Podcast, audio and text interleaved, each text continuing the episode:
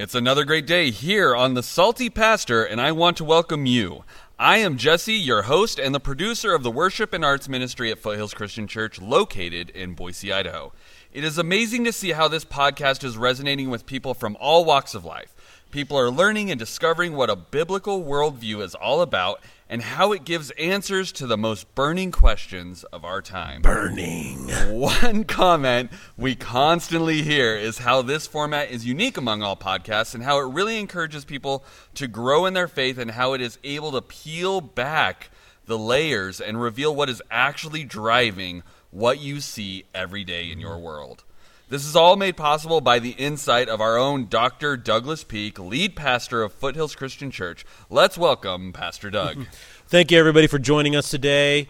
We're going to dig into one of the most important passages of Scripture in the book of Ephesians. We're currently in a series called Essential. And we know that a lot of people have been told they're either essential or non essential in their work life. And so we thought we'd ask a spiritual question, and that is what does God view as essential in His view of reality. And so we've been the answer is found in the, in the book of Ephesians and we've been studying that. And so chapter 4 is really a, significant chapter in the entire book. Now, it intrigues me that you say that. What makes this chapter so important in comparison to all the other chapters of Ephesians? Well, that's a really good question, and it's significant uh, because in the entire New Testament, uh, as well as just this book in particular, is because what it does is it bridges the gap. This chapter bridges the gap between the great overarching truths of the gospel. And that is, this is who Jesus is, and this is why Jesus came, and to restore us, redeem us. Uh, back into a relationship with God and bestow His righteousness upon us. And so that, those are the great truths of the gospel of Christ that that saves human beings, but what happens is in chapter 4 it takes those really powerful truths. You see them uh, illuminated in chapter 1 and 2 particular of ephesians and then bridges how those truths are lived out every single day of your life. And so that's really the the the key aspect of this chapter. I call it transitional chapter because he takes those profound biblical truths that are part of God's cosmic plan and then he says, "Okay, this is how you translate it in your everyday life." So, in essence, it's when someone asks, you know, what's the point of following Jesus, mm-hmm. or what difference does it make what I do? Chapter four is kind of the key to all of those answers. Yeah, yeah, and the answers are really clear in chapter four. That doesn't mean people will understand or even practice them, but he's giving uh, those types of very clear answers to those questions. So, let's jump in and start with verses one through six of chapter four. Uh, as a prisoner for the Lord, then, I urge you to live a life worthy of the calling you have received. Be completely humble and gentle. Be patient, bearing with one another in love. Make every effort to keep the unity of the Spirit through the bond of peace. There is one body and one Spirit, just as you were called to one hope when you were called. One Lord, one faith, one baptism, one God, and Father of all, who is over all, and through all, and in all. Amen to that. Here we find in this chapter the goal on earth for people who are following Jesus Christ. And the the first thing we see is this really powerful phrase, you should walk in a worthy uh, in a manner worthy of the calling with which you have been called. So uh, people won't grow to maturity in faith if they don't set a goal to live a life worthy of the calling to which they have been called. What does the gospel say we've been called to? And that is is that we've been given the righteousness of Christ, where he says that in uh, chapter 1, and that now we have this incredible inheritance, we have this overwhelming hope and this incomparable power that is in us through the gift of Jesus Christ when he bestows his righteousness upon us. And so we've received this, and so when we receive it, we are to walk in a manner worthy of this calling. So that's our goal. And this goal is critically important because it impacts every area of your life. Uh, in particular, he goes on in this chapter to talk about okay, this is how it impacts your church community. Okay? Now, when you're redeemed by Christ uh, and you come to a, a relationship with Him, He gives you a gift by adopting you into His family, which is the church. So you're made a member of the church. And so what's really important is that once that happens, you should endeavor to walk in a worthy, uh, a manner worthy of the calling with which you have been called. If people who believe in Jesus and are following Jesus don't set that as a goal, then churches become ineffective. Churches don't grow. Churches don't expand the kingdom of God. Churches are not concerned about lost people. They're not concerned about preaching the gospel. They're not concerned about uh, proclaiming the truth in the midst of a wicked and perverse generation. They're just, churches just become social clubs that are more interested in maintaining their own status quo. And so you got you know if we lose the calling, then you lose kind of everything. It's almost like uh, you're more worried about keeping the fish in the aquarium happy rather than being fishers of men and going out and right. those. Oh fish, yes, right? yes. We used to call that keepers of the aquarium. Keepers of the aquarium instead of fishers of men. But uh, but more than that too is and this is and, and I think we will get more into this on Thursday. But I think this is a lot of what we're seeing in our in our society today is that is that so church is a community and what's really fascinating is a lot of the institutions that make america you know function like it does really really well even though they're flawed is that just like churches are flawed right because they're filled with flawed people.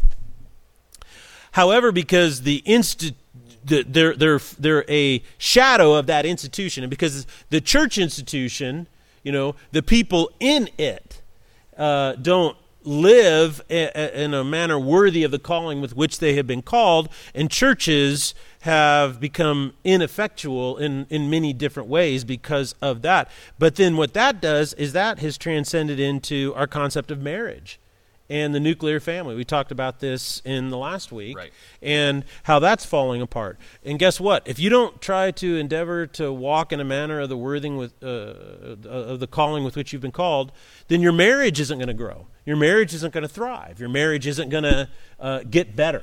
Uh, it, it extends out into your family and your kids and your whole family life. You know, you can't just put it on cruise control, otherwise, you fall asleep at the wheel and it goes into the borrow ditch, kind of a thing. You can't, uh, sports teams and, and uh, your career, your business, all these types of things are negatively impacted if we don't have this as a goal.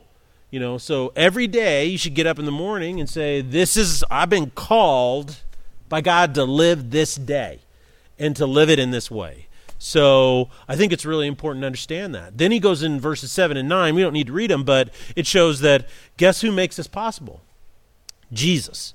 It says that he has given you the gifts through grace in order to live according to the calling with which you've been called. So if this is the goal of life here on earth when you follow Jesus, how do how do we do that? Like if this is the big grand plan, what's Yeah. how do we, how are we getting there? Well, he gets pretty specific there. He says the the number one goal is make every effort. So that should be your hot, top priority is to keep the unity of the spirit.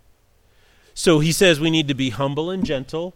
That's how you keep the unity of the Holy Spirit. All right? Is you keep the unity of the Holy Spirit with yourself, right? He says you don't want to grieve the Holy Spirit. You don't want to sear in Timothy he says you don't want to sear your conscience uh, with a branding iron against the instruction of the Holy Spirit. You want to be in unity with the Holy Spirit of God, guiding and leading you. You also want to be in unity with the Holy Spirit that is bringing about peace amongst all the other people that are following Christ. And once that reigns supreme, then that peace is going to be influential in your neighborhood and society in which it becomes a salty seasoning influence you know the city set on a hill that cannot be hidden the light of the world let your light so shine in a way that it brings glory to god And we're all about being salty here. Yeah, we are being about salty and salty pastor. So, so I think humble and gentle. You have to be patient. You have to bear with one another in love. And so that's kind of what he does. I, I believe it's an impossible thing to do on your own. And this is why he goes on to say there is one body, one faith, one baptism, and one spirit. Which I love that verse. and it actually makes a lot of sense because I see what you're talking about concerning a transition when we look a little bit further forward into verses 11 and thir- uh, through 13. Yeah, let's kind of dig into that real quick because this is where you see some really important distinctions. And and what happens is a lot of times when pre- people preach the through the Bible, what they'll do is they section these off. Uh, because it seems like there's a natural break. But what? But what, what Paul, when he wrote this, they would stand up and they would read the whole thing in one service. The whole book or the, The whole whole book. Oh my gosh. Yeah, the chapters and verses People were can not. complain about how long church is these days if they were using they used to be reading uh, entire books of them. Yeah. Well, w- what they would do is they would read it, you know, out loud, the entire thing. The, the chapters and verses weren't added until like the sixth or seventh century, and they were added just for people to Basically reference markers. Yeah, reference markers. That's all they were, and so. Uh, they weren't in the original texts, and so it was meant to be read as one thought. I mean, Paul wasn't writing little numbers in the, in the sides of his letters. That doesn't make sense. when you see the manuscripts, you know what else? There's no, there's really no punctuation, and there's no spaces between Just the letters. a stream of consciousness. it's just a stream of letters that they tried to cram everything because it was really expensive to write stuff down. But uh, but what's really fascinating is he uh, has this idea that I'm going to read for you real quick in 11 through 13, connected with the main declarative statement in verses 1 through 3 of chapter 6, and it goes like this. So Christ, Jesus, right, who gave us the gifts to live in a way to preserve the bond of unity.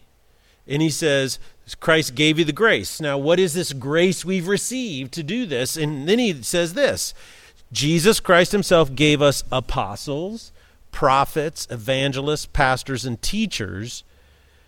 Oh, so what he gave is this community, this one body. He gave leadership gifts to it. Okay? So everybody in the body has a gift. We see how Paul articulates this concept in 1 Corinthians chapter 12 in particular. And that is is that we're all a part of a body, but some of the gifts are designed to lead the body.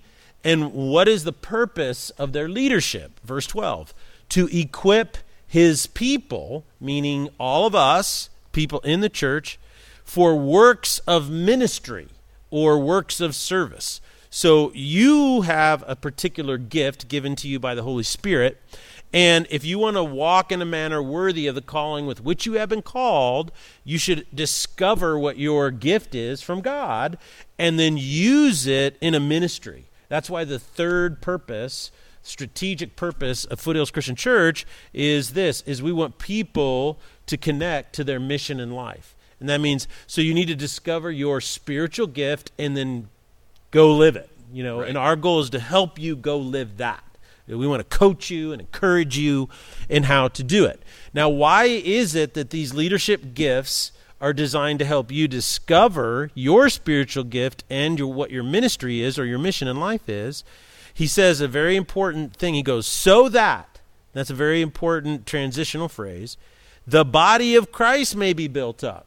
So, how do we preserve the bond of unity that he talks about back in verses 1 and 2? Well, by building a healthy church community, right? He says, and that's all of our responsibility. So, as the body of Christ may be built up, why do you want your church to be strong? Why do you want the body of Christ to be strong? In verse 13, he says very powerfully, until you and I, all of us, reach unity in the faith.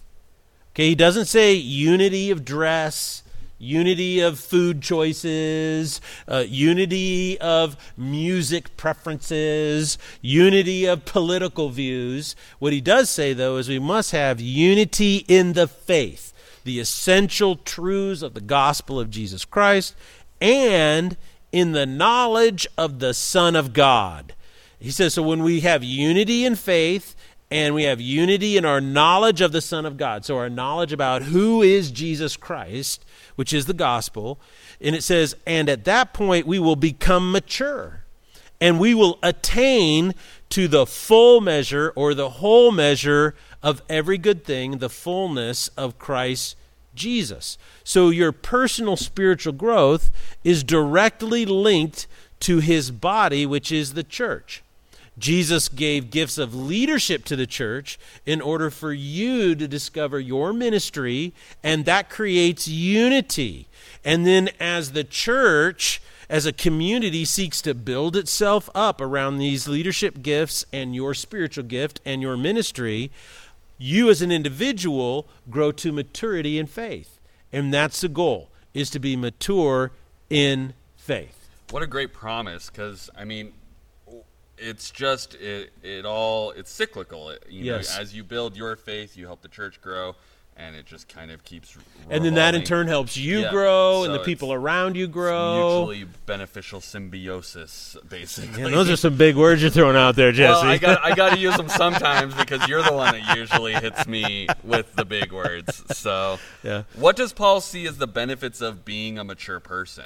Well, this is what's really great because he launches into verse 14. He specifically says, when you're a, a, a, a mature person and you're experiencing the fullness of Jesus Christ, verse 14 says, then we will no longer be infants. So Paul sees being an infant. An infant in faith, an infant in knowledge, an infant in belief as not a good thing. He, he realizes we all start there, right? Right. But staying there is not good. And here's why. He goes, Because you are tossed back and forth by the waves. Oh, well, okay, we live in Idaho and there's not a lot of ocean We don't waves worry about any in. Idaho. yes. So what does he mean by that? He goes, well, you, you're tossed back and forth by the waves when you are blown here and there by every wind of teaching and the cunning and craftiness of pe- people in their dis- uh, deceitful scheming. And the Greek word for scheming is methodia, and that's the word we get method from. So there's a lot of people in our world today who are cunning, they are crafty, and they have a method in which they propagate teaching. And what happens is this teaching gets real trendy really fast, and a lot of people jump on the bandwagon with it. And we've talked about this in the podcast before that bandwagon jumping is not a good thing when you're a follower of Christ. Right. You know, you should be open to what people want to share. You need to find out what it is that they're pushing or postulating, and then you need to compare it with what you know with the scriptures. And a, a professor that I had in my undergrad, he said it this way You know, as a follower of Christ, uh, as you're growing in your faith, you should always be really open to new ideas, but very slow to change your mind. and so I thought, well, that's a great way to say it is that you should be willing to listen, but then you should don't jump on the bandwagon because then you're going to be tossed by every wind of teaching. And here's what's really interesting. He goes, the opposite of this, verse 15, he says, instead, speaking the truth in love, we will grow to become, in every respect, the mature body of Jesus, who is the head, that is Christ. From him, the entire body, the church, is joined and held together by all of us, every supporting ligament, who grows and builds itself up in love. We do this because we love it, and each part is participating or doing its work. So Paul sees maturity as strength, he sees maturity as power, he sees maturity as courage, maturity as confidence, and all of these things will lead to peace in the midst of the storms of this world in which we live, and it will lead to greater love. So, your strength, my strength, everybody listening, your strength is directly connected to your church community strength. And like you said, it's a symbiotic relationship. And so, um, I, I think this is a very clear admonition. There is no such thing as I'm doing faith on my own. Uh, I'm going to go do my own thing, or you know, the church is my ski slope. Uh, th- those are fun things to say, and I, I'll tell you, you know, skiing on a you know a blue banner day can be pretty spiritually uplifting, but that's not your church. Right. You know, and that's not what's going to grow you strong. As a matter of fact, if you hold to those tenets, you're actually undermining the strength of your faith. And you're making yourself susceptible to being tossed like an infant by every wind of doctrine. Uh, I I saw a video recently uh, on YouTube, and I like to watch these wildlife videos. You know, there's a whole bunch of you know videos of all these different things. Knock off National Geographic. Yeah, you know, people they go on safaris, they go on stuff, and their phones now are such a great thing, and they they shoot videos, and they get videos of stuff happening. You know, this is really cool. Sometimes they're they're hunting expeditions, safari expeditions, or they're just sightseeing. And there was one where this person caught there was a lioness that got surrounded by herself. All right, the lions are the king of the Serengeti. They're the top of the food chain. Right. But she got surrounded by a pack of hyenas, and they were devouring her. She couldn't do anything. They were coming up and they were biting her, and she turned around. And even though she was so much stronger and powerful, you know, because hyenas are half the size, Right. there were so many of them, you know, eight or nine of them. So every time she'd turn around to swat one, another one would rush in and bite her on the haunch. And so you're sitting there and you're like, oh my goodness, this lioness is going to be toast. And then suddenly into the frame comes the pride. Like five of her sisters come my in gosh. and they just wreak havoc on those hyenas. And it's like those hyenas are toast. I mean, they just, I mean, they were breaking backs and gotta, taking you gotta chunks. imagine all and- those silly hyenas from the Lion King that are Yeah. like, "Ay, ay, ay, ay, ay, ay, Oh yeah, they were screaming and run. They they fled like no tomorrow, and uh, half of them didn't make it. You know, and and so the little caption after the video was, "What happens when your posse shows up?" And I'm Right. like, "Yeah, that's what happened. Is her posse showed up?" And the but the the point of that uh, is so clear in that even when you're the lion, you're weak when you're roaming alone. So it seems like the rest of the chapter becomes focused on how we as individuals should live out our part in making our church healthy. Um, Is that is that kind of what it's focused on? Yeah, and and it's really interesting because what he does is he says, "How do you make your church healthy?"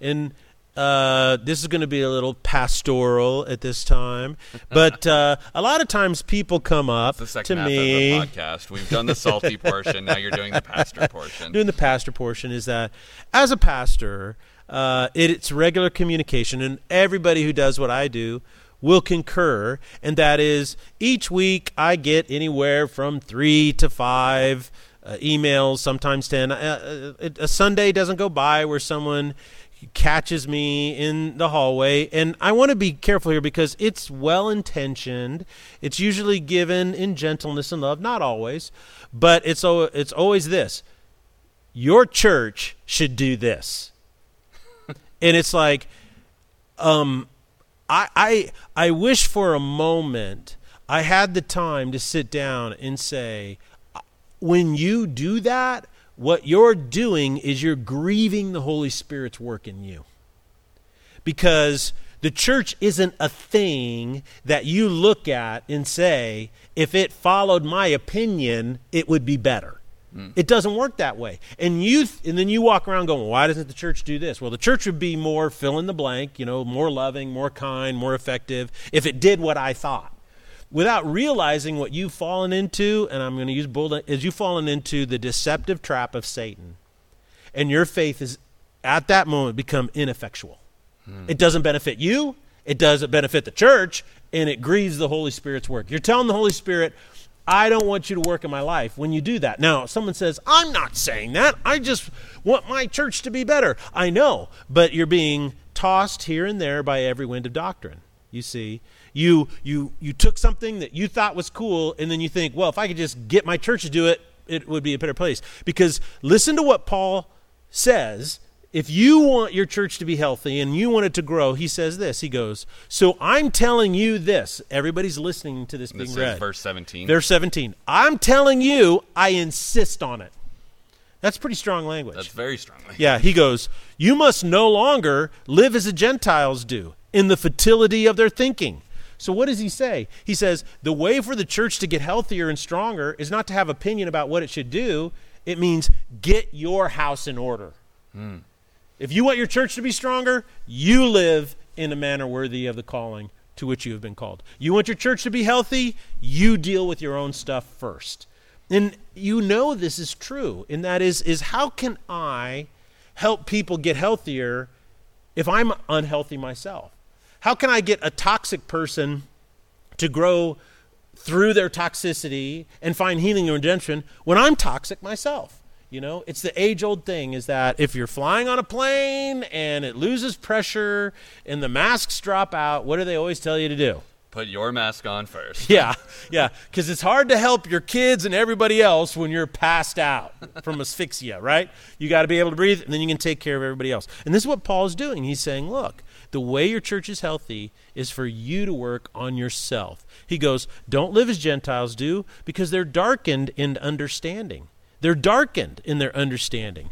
They're ignorant of what God wants to do. Their hearts are hardened and they've lost all sensitivity. Verse 19. And when you lose sensitivity, you give yourself over to sensuality. Why do you do that? Well, you do it because when you lose sensitivity, you become numb And you want to feel something. and you want to feel something. And sensuality is the way in which we feel something, you know. This is why so many people drink alcohol uh, and abuse it in our society today is, you know, you're you're stressed out, you you're numb, and so you want to feel something. This is why people pursue uh, sexuality and pornography and all these types of things. Why? Because you're numb and you want to feel something. And I mean, we could just go down the list of all the things that happen in sensuality because we want to feel alive, you know? Right. And he goes on, he goes, Look, when you give yourselves over to sensuality, then you start to indulge things that are bad for you, all these kinds of impurities. And you get greedy, meaning you want more of it, right? You want more of it. And this is called the law of diminishing returns, and that is, is that uh, uh, when you take something, your body gets used to it. And so to get that same feel, you need to take more than you did before. And so that's kind of the hard part of it. He goes, in verse 20, he goes, Look, I want you to know you never learned about Jesus this way. This isn't the way of Jesus. Verse 21 When you heard about Jesus, you were taught in him. You were taught a truth. And here is the truth that's in Jesus. Verse 22 You were taught with regard to your former way of life to put off your old self. Because this old self is being corrupted. And what you want, these things are deceiving you. They're deceitful desires. They're deceiving you. You need to be made new, and this is what's really, it begins by being made new in the attitude of your mind. Number 24, to put on your new self, which is created to be like God in true righteousness and holiness. And basically, what he's talking about is we're deceived by our desires because we try to build our identities around our desires. You know, um, uh, when I have to pastorally shepherd people who are dealing with um, uh, addictions, you know, they come in and they say, uh, you know, I'm just an addict. I'm never going to get better. And I say, well, no, you are a child of God who has an addiction. You know, uh, I have people come in and say to me, well, when it comes to sex, I'm fill in the blank. You know, I have people tell me, well, I'm transgendered. I have people come to, well, no, I'm bisexual. No, oh, well, I'm a serial monogamist. You know, I can't be faithful. I've had people tell me, no, I'm homosexual. You know, and what I share with them is this: is that no, that's not your identity. You you cannot build an identity uh, of the nature of a human being around a desire or an orientation. You just can't do that.